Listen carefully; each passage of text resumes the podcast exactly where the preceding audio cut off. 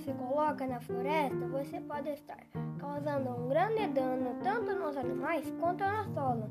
O, o desmatamento pode destruir ninhos e uma grande parte da floresta. A poluição, quando você joga lixo na floresta, está poluindo o planeta e acabando do acabando com a natureza. Os animais podem se alimentar desse lixo e morrer. Para acabar com isso, pode aumentar a fiscalização com multas maiores.